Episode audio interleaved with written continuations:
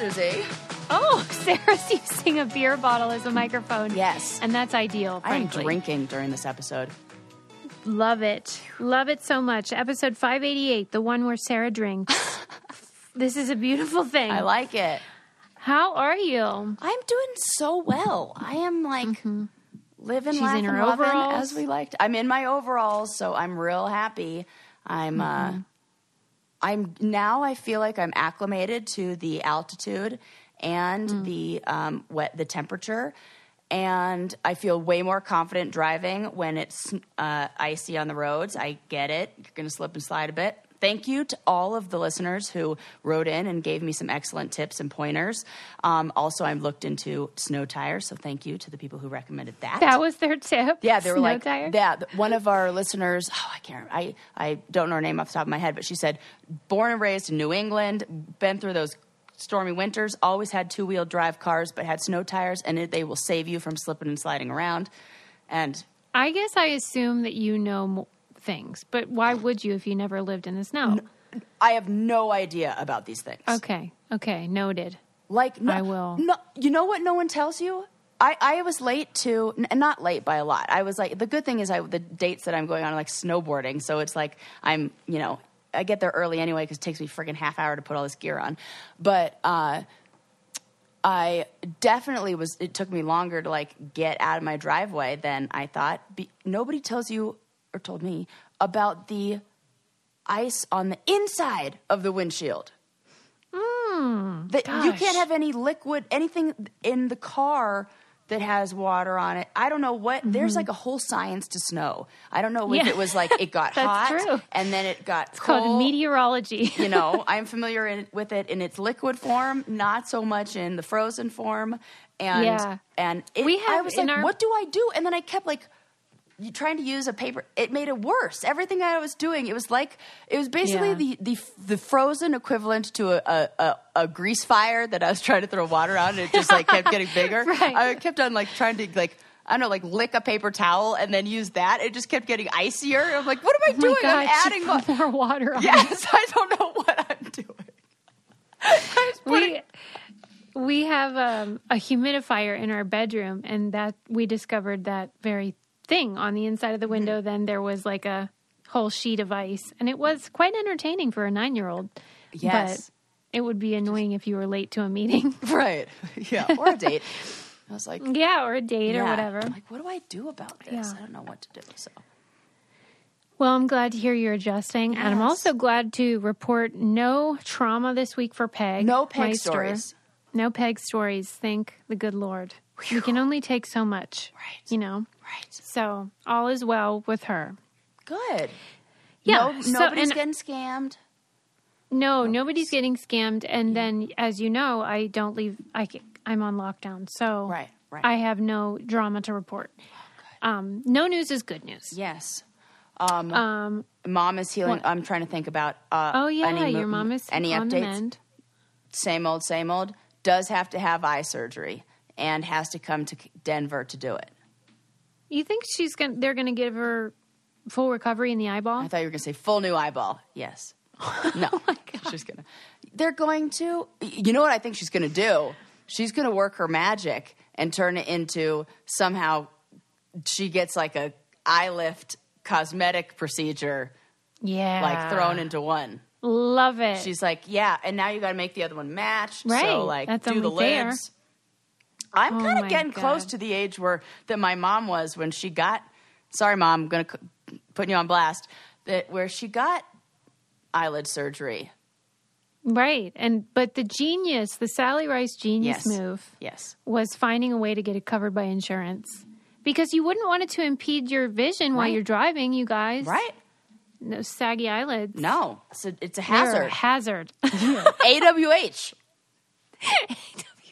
Right? And so she is a safer driver and a more alert-looking person. 2 for 1 there. 2 for 1 special. Yeah. I need to try to run that. VR training platforms, like the one developed by Fundamental VR and Orbis International, are helping surgeons train over and over before operating on real patients. As you practice each skill, the muscle memory starts to develop. Learn more at meta.com/metaverseimpact. As you write your life story, you're far from finished.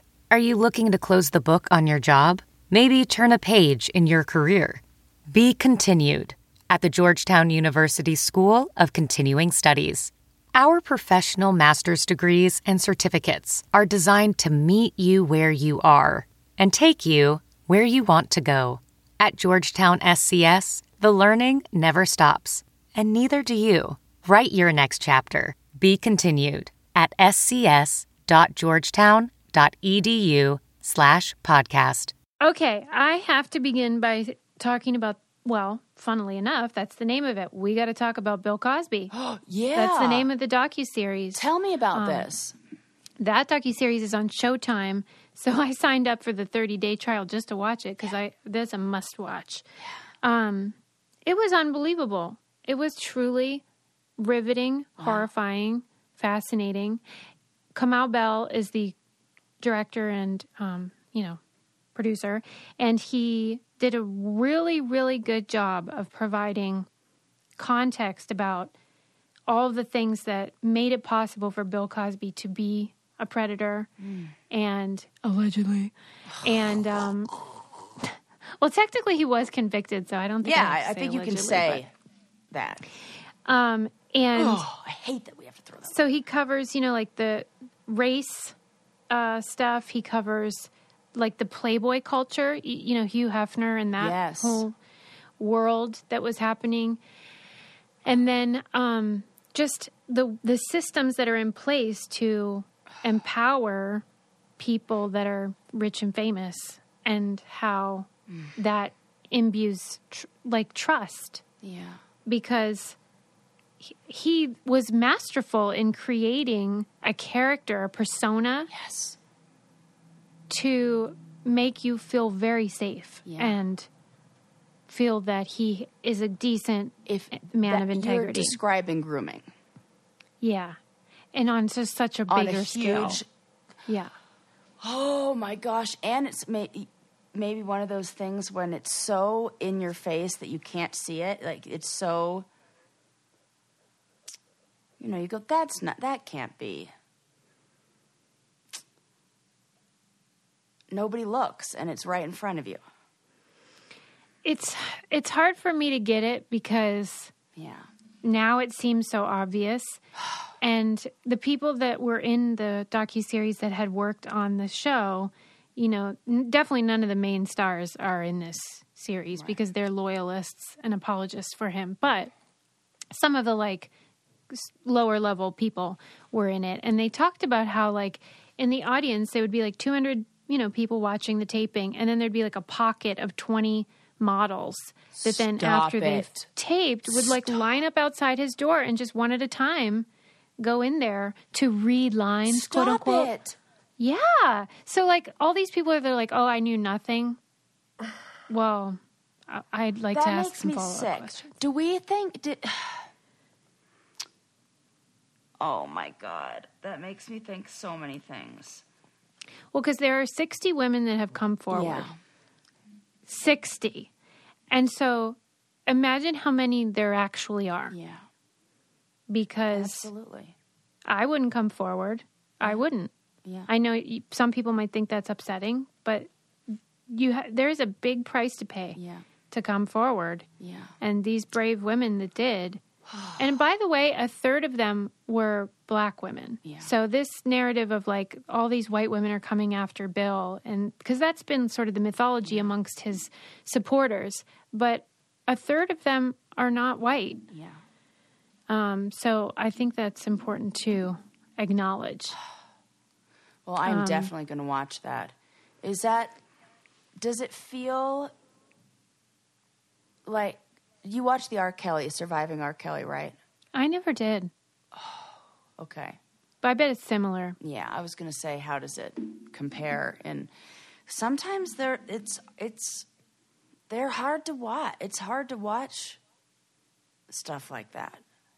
Yeah, my brother said, he was like, I can watch murderers all day, but when it comes to sexual crimes, he's like, you know, it's a different thing. And so is it there's no justice? Probably, yeah.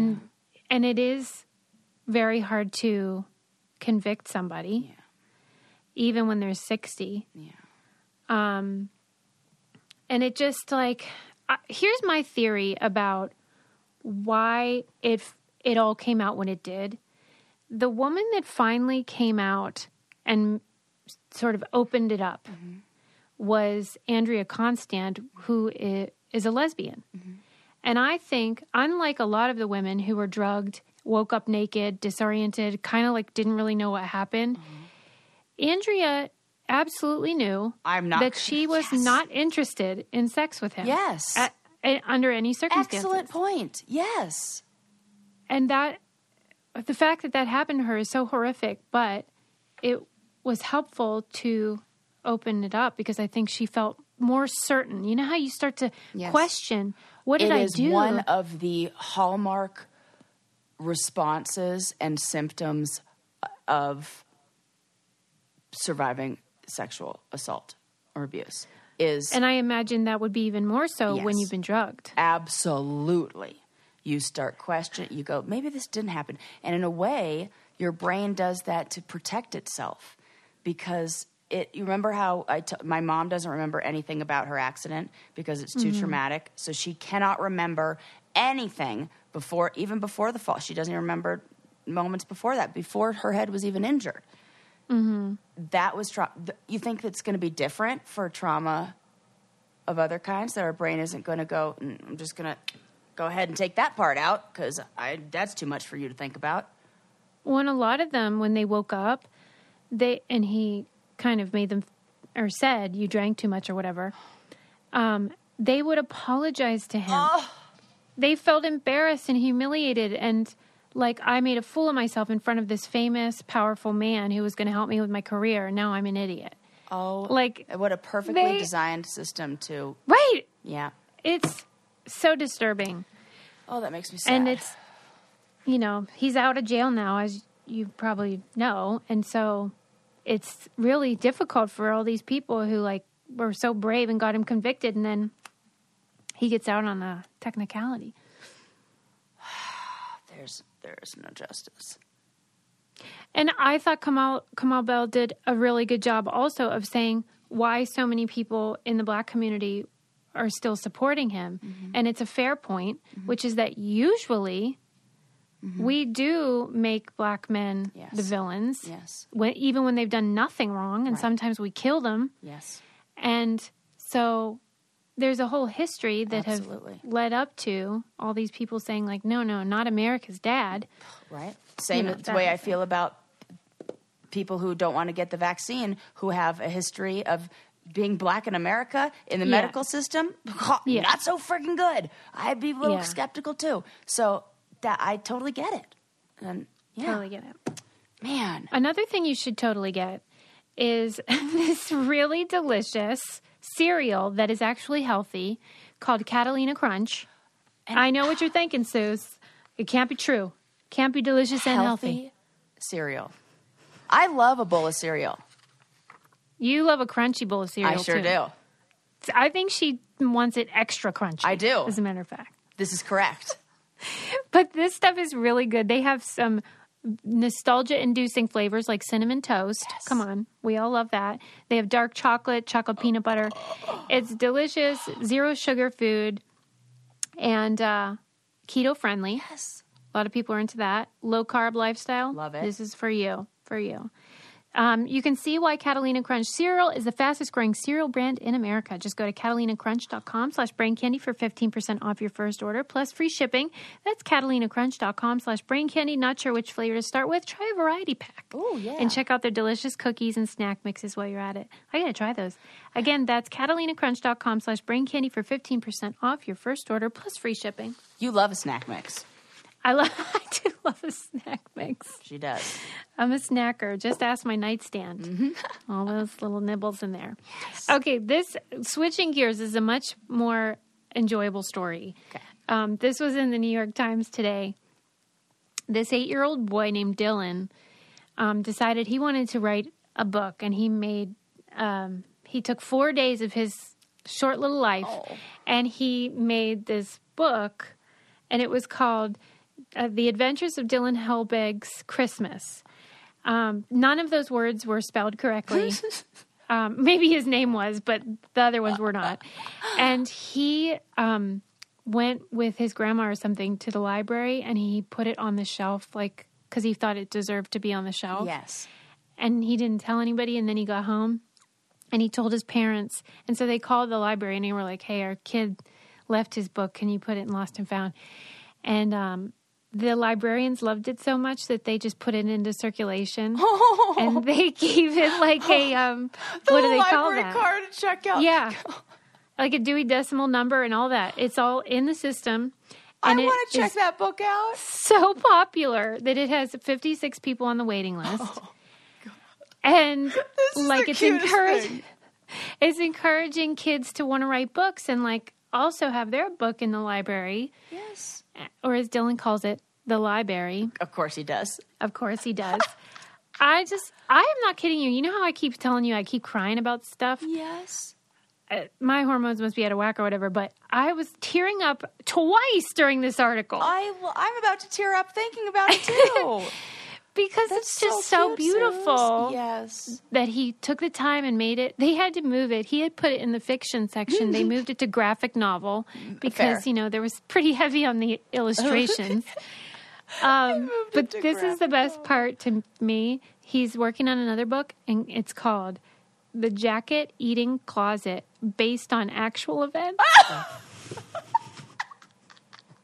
Is that not the best? On actual events. I love this kid. That is so cute. The best. And I love that it's in the freaking New York Times. It's so good. And we need, when you were a kid, didn't you have a project or a yearly like book fair where you would write a book? An illustrator? Gosh, I don't think I did, Sarah. Oh, I think it was called Aesop's Book Fair. That's nice. And every kid would make one. Yes, in every grade. And then what would happen to them? And they'd be on display. And you'd have a book fair night, and you'd walk around, and you just read kids' books, and then you had to make a book. And I remember Jordan made one called Jordan's Terrible Day. And it was all about he was having a bad day. And I read it recently, and I was like, somebody needed to listen to Jordan that day. Somebody needed a hug. Yeah. I have pictures of mine that was on mine's on saving the planet, like why we need to not litter and recycle and not kill animals. Wow, this is a theme of your life. Yeah. The litter bug. Yeah. I believe one line is, can you believe people actually hunt animals? Why can't they just play basketball? What if that was the solution? Right. Like, people just didn't know about basketball, and so they've been, like, ruining the earth. Just play? Yeah, I totally have photos of this book in my... Wow. Mm-hmm, mm-hmm, mm-hmm. Well, I wish we had that, but you know what? I went to a private Christian school, so we probably, you know, it's like a budget problem. Probably budget. Yeah. I think that's also a really great gift to give kids if you're ever like, or if you have a kid in your life that you want to like, you know, you don't want to get them. You can buy blank books, like these hardback books. They have them at any art store. And I think they are great gifts for kids because you just give them a book and don't you know, they always fill it. Oh, that's nice. Yeah, it's really cute. I love that. I'll find those photos and post them on our close friends. Oh my gosh. So, okay. One more documentary roundup that I really loved besides Bill Cosby was, called American Factory. Oh, my mom is obsessed with that. Did she watch it? Yeah. She was like, Sarah, you have to watch it. It's so good. It is good. It won the Oscar for best documentary. But like, as we learned in documentary club, sometimes that's not right. What people want. Right. Sometimes they don't want the high-minded whatever. In this case, I really loved it because it's about a factory in Ohio that had shut down. You know, people lost their jobs. They had worked there the whole life. It was sad. And then a Chinese glass company bought the factory and opened up. And so then there's all these jobs. But, like, it is a Chinese company. Like, all the people that run it, even in the Ohio plant, are Chinese. And so they explored those cultural differences and, like, the differences in expectation. Of workers? It's one of those things where you cannot believe, workers. Oh. You cannot believe that, like, people say stuff on it, like the bosses. Oh, I can't wait. I have to see this. Oh, like, just the way that they talk about Americans. I mean, it is hilarious and accurate. Yeah. But, you know, just like... Lazy. Yeah, but, I mean, everything's relative. In the company's plant in China, workers only get 2 days off a month. So, like, I guess we are lazy compared to that. It's not the job for me. They work 10 or 12-hour shifts. And so they think we're just like total slackers. And meanwhile, they're running prison camps. Like, oh my God, right? So there's a real difference in what's typical or expected or normal or acceptable. I'll say. And then, like, you know, safety is expensive. Making sure your workers don't get hurt. Oh, no. And they just were like, yeah, we're not doing that. Oh, no. It was so bad. And I just cannot believe they were saying it on camera. And then now, it was out and won. And I have this idea, maybe theory, call it that when you have a small company and you say you're the owner of a small company and you have, like, 10 employees, you interact with those employees on a daily basis, probably. Yeah. You see them, you have exposure with them. There's a personal connection. Yeah. There's more, I feel like there's more compassion and understanding for this person as a person. The larger a company becomes, the more distance the heads of those companies have between them and the workers or them and even the consumers.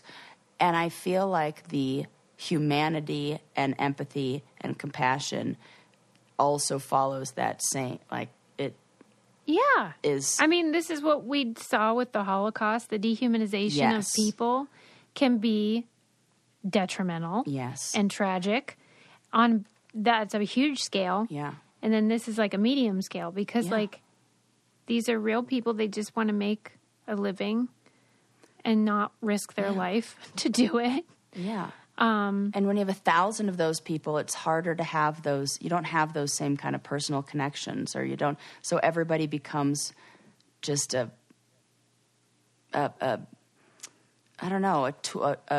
cog in the wheel, I guess, or something like that, instead of a individual that has needs and feelings and a fully formed person, a fully formed human. Well, I think it's important now, probably more than ever in recent history, to watch because of the way that it shows how unions work. And if the bosses really don't want a union, that's how you know you need one. Yes, 100%. So you can see that in action and you can see them talking about it and then whatever. But it's fascinating because... I think even though this came out, I think in 2017 or 18, I mean, this union issue has really been coming up a lot in the news with Starbucks and other companies. And I do think it's worth a consideration to watch. Yeah, I'm definitely going to watch that. Yeah. My mom had the same reaction. She's like, oh my God, you won't even believe this. You have to see it.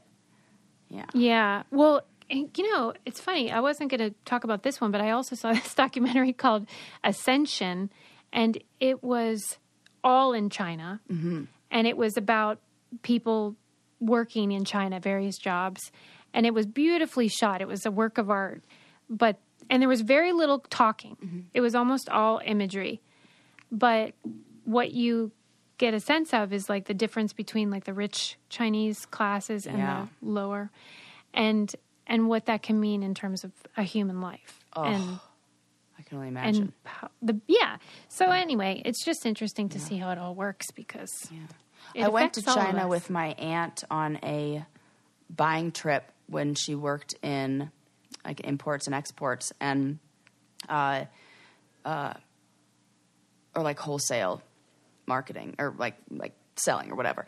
And we visited some of the factories where some of her products were being produced. And there, I don't think there's a, I can remember feeling humbled and feeling like I was lucky and understanding how the privilege that I had. I was 13 years old, and I remember going through the neighborhoods and seeing there was one TV for the neighborhood, and everybody would come hang out and like in somebody's garage, and they would all watch it together. And I remember my aunt telling me that the salary for one of the employees was the equivalent of $12 a week. And I had a moment where I had like, you know, my little daily salary that my mom or my aunt gave me while I was there. And like, you know, or whatever, it was like my amount of money to spend on the trip. And I went into one of the stores to try to buy, like I was going to buy a vest. I can remember it to this day, what that vest looked like. The vest was $12. And I knew it was like the universe giving me a lesson right there of like, this vest that you're probably not going to wear. Like, and I knew that I had that awareness is the equivalent to an entire week's salary for somebody. Yeah. And I did not buy that vest. And but I can remember how much that lesson like sank in, how much I felt that. And, you know, I think sometimes we think, oh, kids won't understand these concepts or kids won't, like we should, you know, I don't know. Well, it sure helps if you can see it with your own eyes like you did.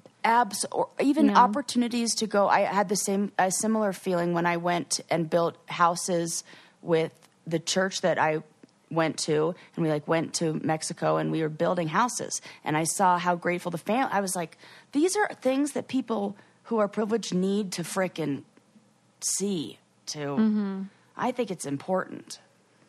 Whenever if you watch Ascension, there is a scene in there where these women, Chinese women, are painting the details on blow-up sex dolls or like rubber sex dolls.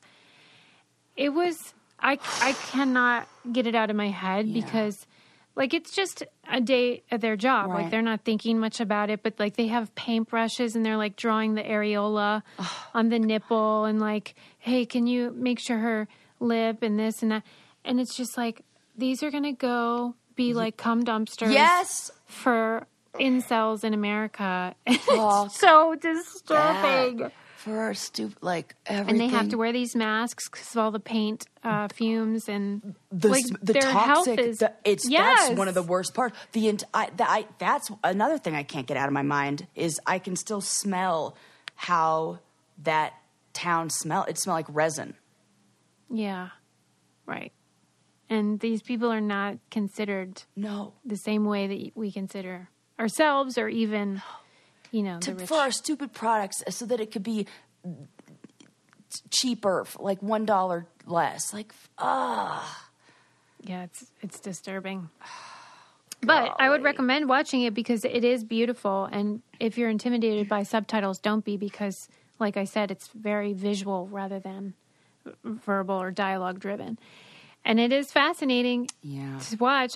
They had a whole factory of like, Make America Great Again gear, you know, like all of it. It's just bizarre to see it being created.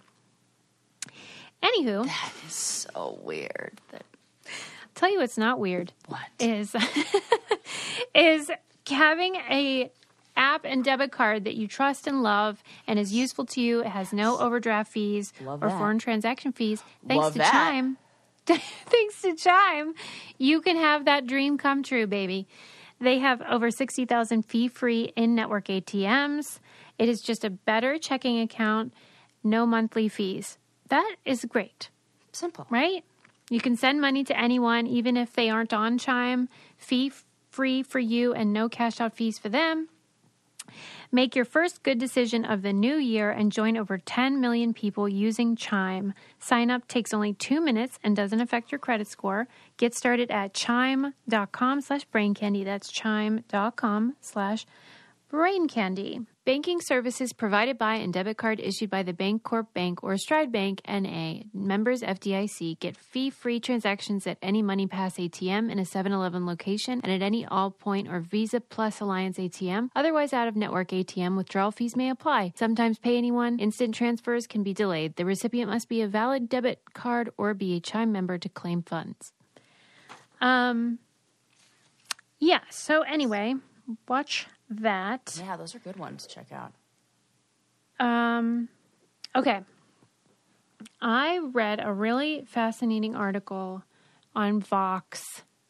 It was, I think the title was, Is Confidence a Cult? Some sociologists or experts think so. And so I was like, I love a cult. Yeah, we do. And I love confidence. We definitely. So, am I in a cult? Right. So, am I the leader? Am I their leader? It's a really great article, and they were interviewing these two women sociologists, and they were studying this sort of shift in culture where women women's magazines and stuff started using that language of like empowerment. Yep. And self-care and all that language. And I have talked about it on this show, how like I'm very suspicious of it all. Yep. And then this article did finally put words to what I was trying to say. So I was talking about how the financial crisis and the rise of social media happened.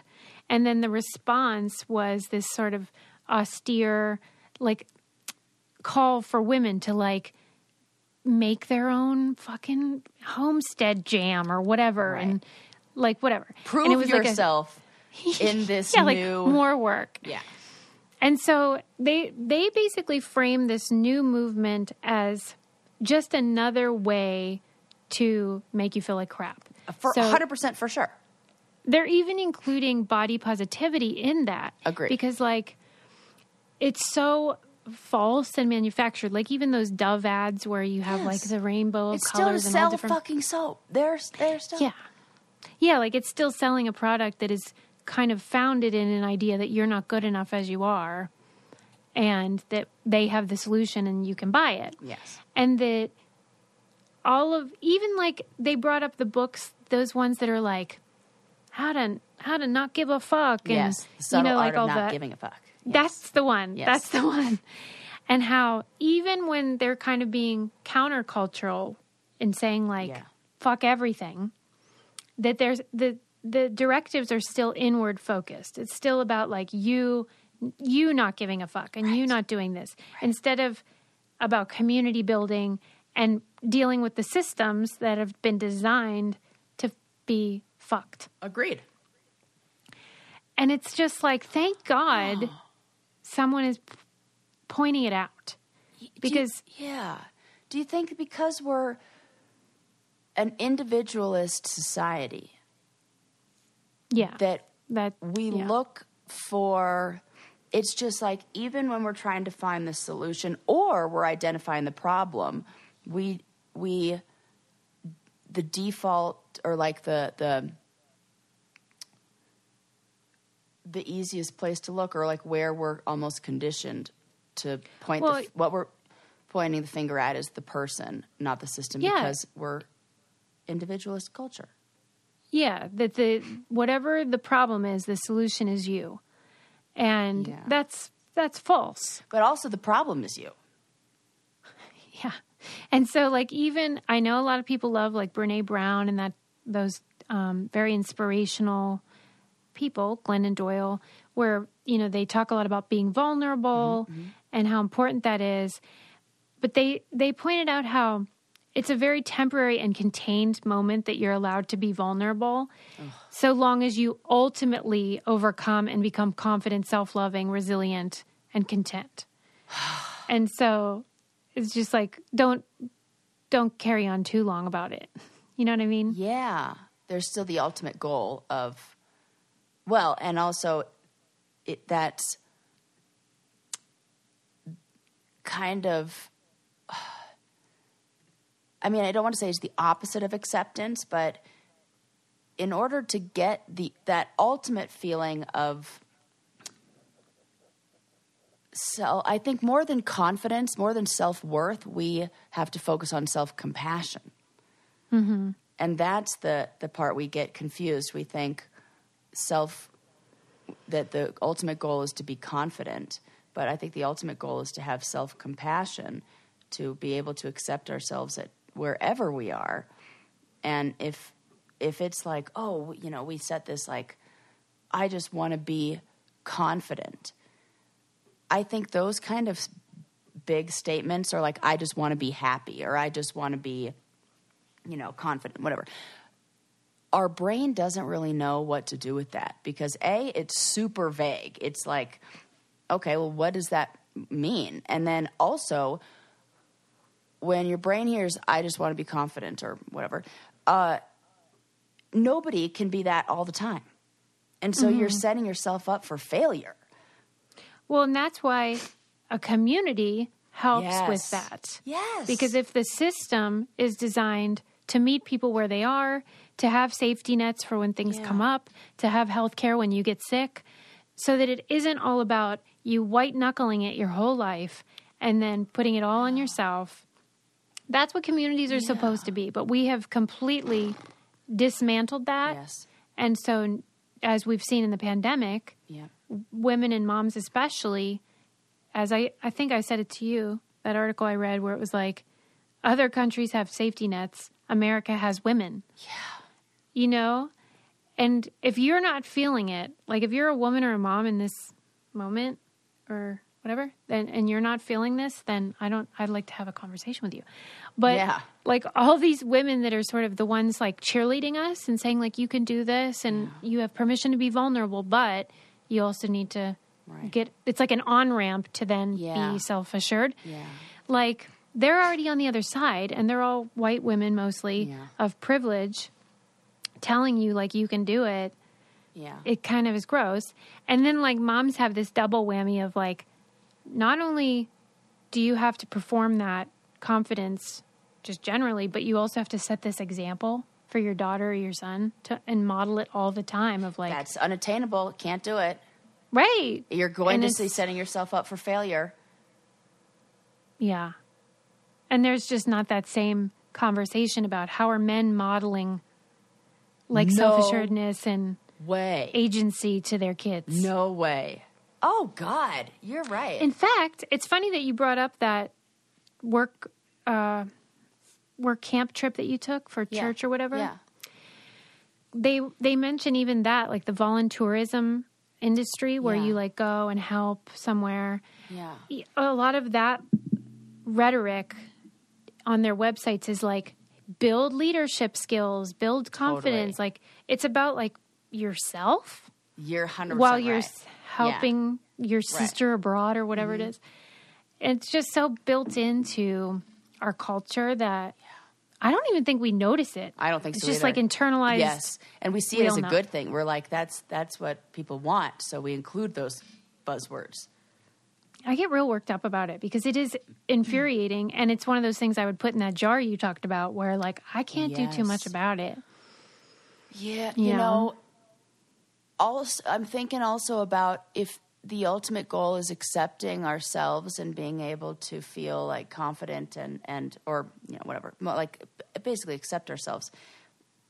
The best way to do that, is through like connecting to others. Like, you know, I told you about like, I couldn't have experienced that in a vacuum, like by myself. You have to connect to others, and through connecting to others is how you ultimately, like we're going about it the completely wrong way. We're trying to do it individually from within. Yeah. And that's not where that comes from. We know that the more you the more accepting of others you become, the more accepting of yourself you become. Honestly, this is my mantra whenever I am feeling really shitty, like really down in the dumps. Yeah. I have started saying in my head, I need to love more. Yes. Like for real though, because if you make it like a mandate that, okay, I feel like crap, so I need to love other people more. Yes. Then it really is a balm. I mean, it's like the volunteerism thing. It does build confidence, whatever. But that shouldn't be the primary goal. It just it should just be a lesson about how, you know, giving is its own whatever. Right. Mm. Professional welder Shayna Ford used VR training developed by ForgeFX to hone her skills as a welder. The more time that you spend practicing it, that's what separates a good welder from a great welder. VR training can help students like Shayna repeatedly practice specific skills. Virtual reality definitely helps because the more muscle memory that you have, the smoother your weld is. Explore more stories like Shayna's at meta.com/metaverseimpact.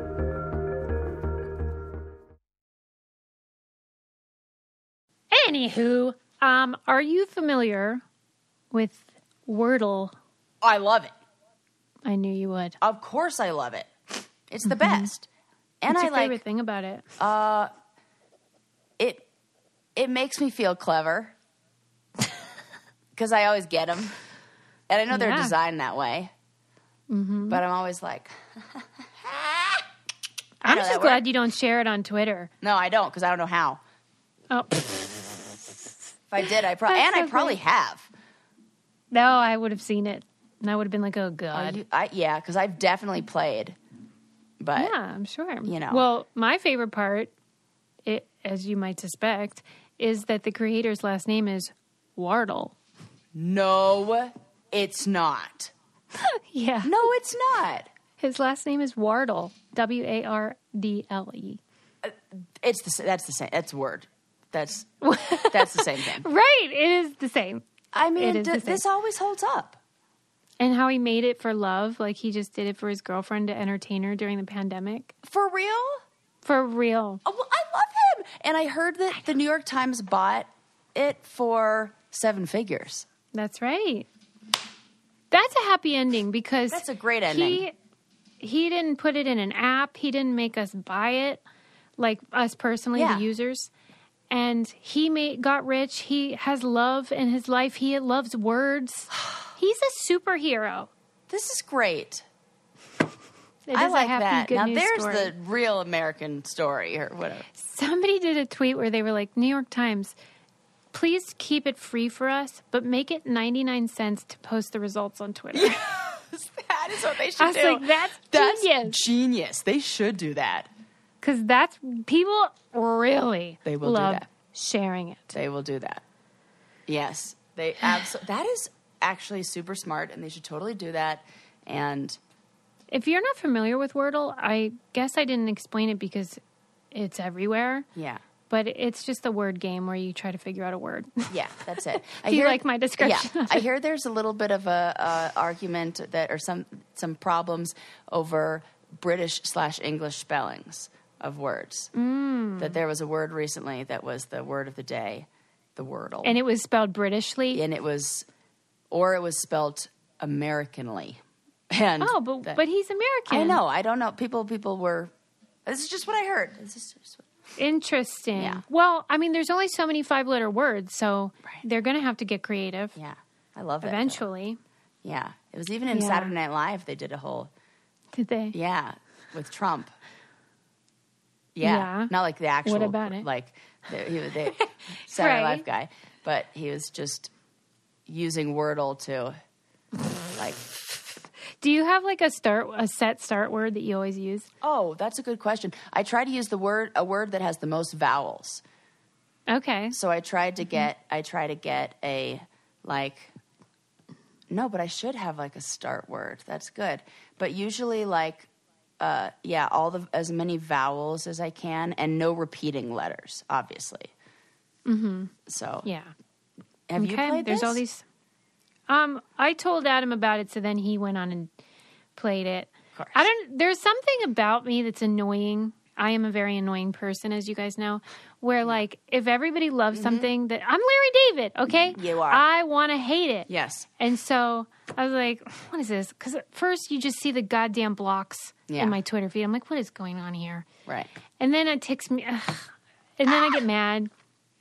But it is a delightful story, and I'm glad that it had a nice ending for the creator because he sounds like a really sweet guy. Yeah. I love that. Yeah. Yeah. Probably a brain candy brainiac. Shout out to Mr. Wardle. But it's so funny whenever there's anything like that that becomes viral or so popular, then there's all these think pieces. So there's like a think piece about the backlash. People like me who are like annoyed when people talk about it too much. Or there was a great one, I think it was in the Washington Post, about written by a religion scholar, a religion journalist, and she was talking about ritual and why it's so important and how religion does the same thing, and Wordle. Yes. They meet a specific human need. Yes. I do enjoy all that. Consistency. It's predictable. Mm-hmm. And it's like a little win. We like those things where it's a little bit of effort, but a reward at the end. It's really good for us. Yeah. Yeah. And I mean, it does make you disturbed though a little bit when so much of like what we enjoy is because it distracts us from our reality. I wouldn't mind if the reality started being a little more enjoyable. I'd like that. But you know what? One of these days. Is it though? Has it ever been? Well, you know the last part of Don't Look Up where Leo's character says, we really did have it all. I keep thinking about that, about pre-pandemic. Yeah, we really did have it all. And how we had no idea. We had no idea. That we had it all. And then I said to Adam, but then whatever's in the future, maybe we would say that about right now. So I should enjoy right now because maybe we really have it all. This is true. As you can hear, I'm in an existential crisis. Sounds like it. Better start playing Wordle. Right. It's so true. Okay. Because you need a break. Moving on. From terribleness. Yeah. Okay. I wanted to ask you about this. There was an article in Atlantic titled Is Old Music Killing New Music? And it was talking about how... I'd say vice versa. You think new music is killing old music? Well, just... What makes you say that? More like...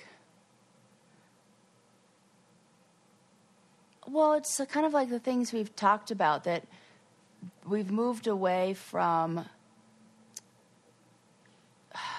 You and I have said, would certain artists be able to become as famous today? Mm. Because they almost need, it's a different package that maybe we're selling today than before.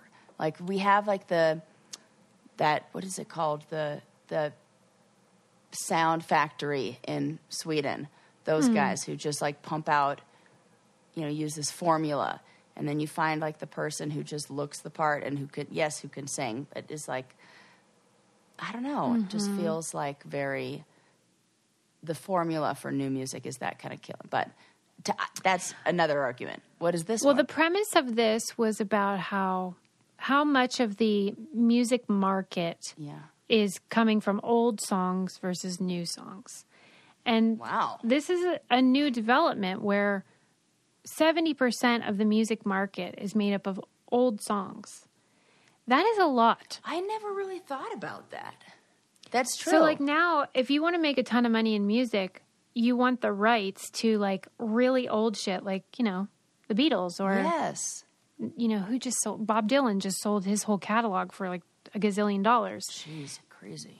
So it's about these old guys. Some of them are dead, most of them.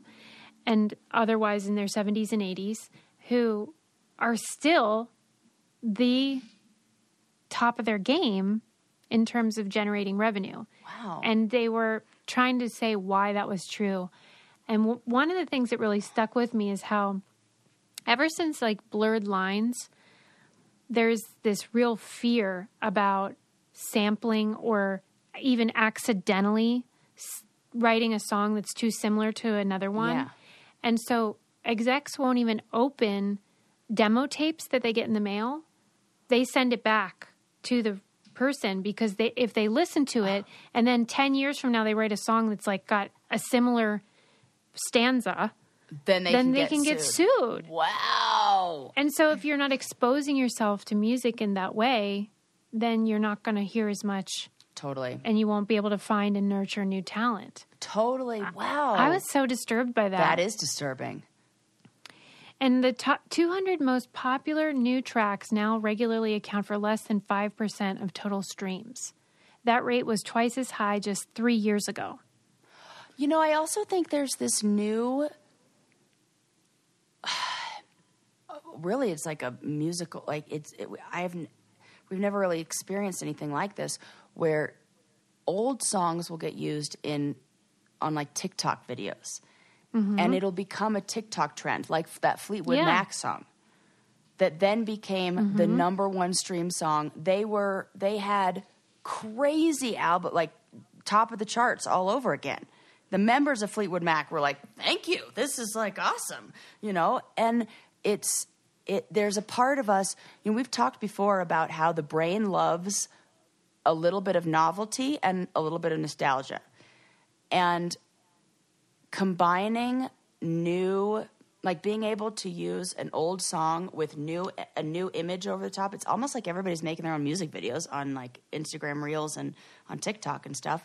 And so I think a lot of these songs are popping up again. Right, like the song is the familiar half. Yes. And then the platform is the novel part. Yes, totally. And so then we just keep using the same songs all the freaking time. Yeah, because all the ones that I look in like TikTok's like top like trending songs, they'll be, it's like a, you know, Kanye West song, but from like 10 years ago. Or like stuff that's like way old.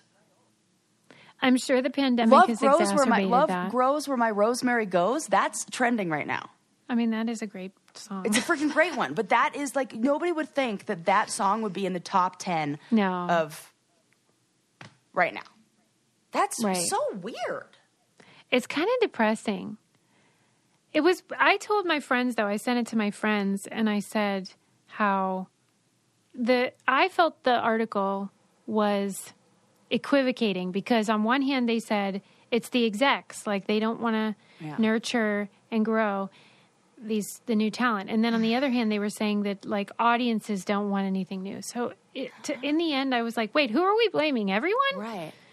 Right. But it just bummed me out because like I want more stuff. I want to nurture new amazing artists, whoever the next whoever is, the Beatles or whatever. Man. And it's like are those people going to be able to get the opportunity to showcase their talents in that real way? And I don't think so. I think, it's not as authentic. So that's a bummer. Yeah. Well, I do think also this is an argument for why, and we can't do that anymore really either. Why like small venues and live shows are so wonderful when you have like people who are really, really talented. Like I went and saw one of my favorite shows I ever went to was Alabama Shakes. And the woman who's the lead singer for Alabama Shakes does not look like somebody who would be like your top pop star or whatevs. I don't know if there's a like better like this woman is so talented and so amazing. And, you know, it's just like this music doesn't become as mainstream and you just have to kind of see it in those small venues and, you know. I mean, that's why it kind of feels miraculous that someone like Lizzo or even Billie Eilish are with us because they are so new and different and not fit the mold type of gals. Yeah, I love it. And they beat the odds, but they're not as common as they used to be. Like new music was different. And I'm glad I was heartened though to hear it because, you know, when you get a certain age and then you're like, they don't make music like they used to. The actual age is 34. I was glad to know that they've done studies on this. People stop searching for new music over the age, I believe it's 32 or 34. We talked about this on a past episode. Yeah, and I thought that must be what's happening to me. But reading this made me realize this is a actually bigger problem than just Susie's approaching death. So that's a relief. This is not just Susie's existential crisis. No, it's nice. It's the whole world. It's the whole world. Existential crisis. Okay, last thing. There was an article in Smithsonian Magazine about how museums curated or collected artifacts from Hurricane Katrina. And I just liked it in general. Like, they were using Katrina as an example, but they were talking about how a museum maintains history and, like, what the approach is. Like, how do you decide when there's a disaster going on? Like, this should be saved for historical purposes, and then... Like, are we talking things that represent or showcase the tragedy or things that happened in Hurricane Katrina that are getting saved? Or is this museums that... No. Okay, this is actual items that for display. Display. To then tell the story of... Wow. The history. You're essentially creating a time capsule. Yeah. And, like, how do you know what's important? Yeah. And what else have we done this with? I mean, that's the thing. That's why this example was used, because I don't know when museums became self-aware. Right. That this is history. It's present, yes. But it will be tomorrow's history. And how you have to, like, mess with your head just to, like, kind of figure out what's important and how important of a job that is, because they're going to tell that story. They're so they don't tell the history writers. Yeah, and you know how they say history is written by the victors, and that's not great. Mm-mm. Like, keep that in mind when you read the Bible, by the way. Mm-hmm. The person telling the story is the one that's still fucking alive. Oh, my God. At the time.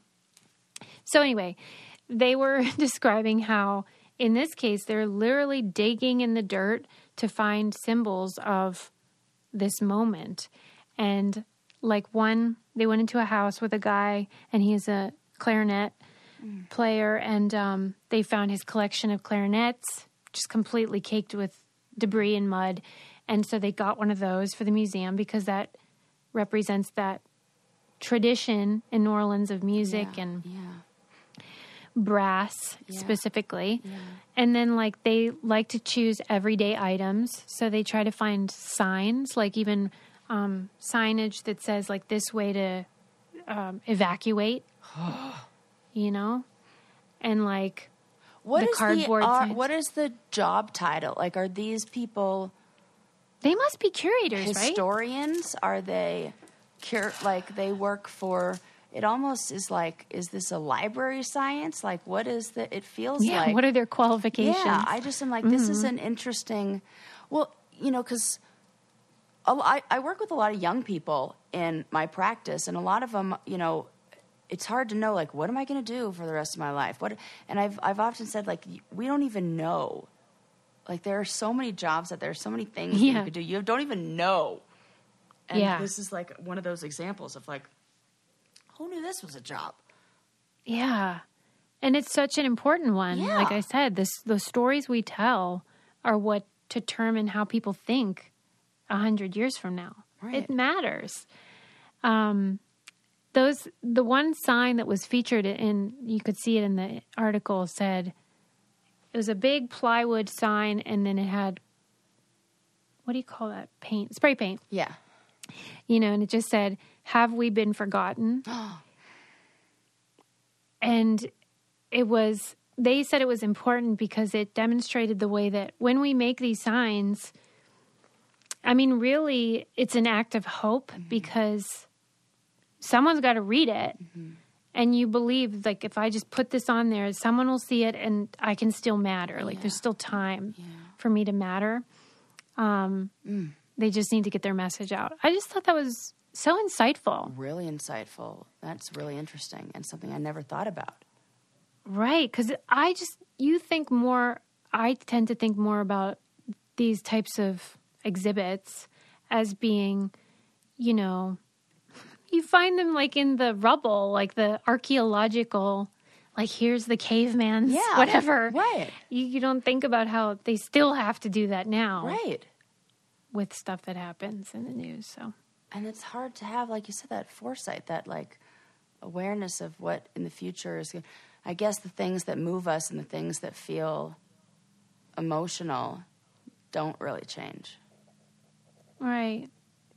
Yeah, like, it's all basically survival and... Yes, things that represent family. Survival and the human spirit. We're really deep. Yes, we are. Let's wind it down, Sarah. Good episode. We learned. We learned a lot. Bill Cosby's still a dick. We know that. An 8-year-old writing books. Oh my gosh, that's so cute. Yes. Beautiful thing. Yes. And then Union Yes, if you ask me. Union Yes. My dad was in Local 85, Solidarity Brother, the Amalgamated Transit Union. We got to be pro-union around here. There you go. And yeah, old music. Can't beat it, I guess.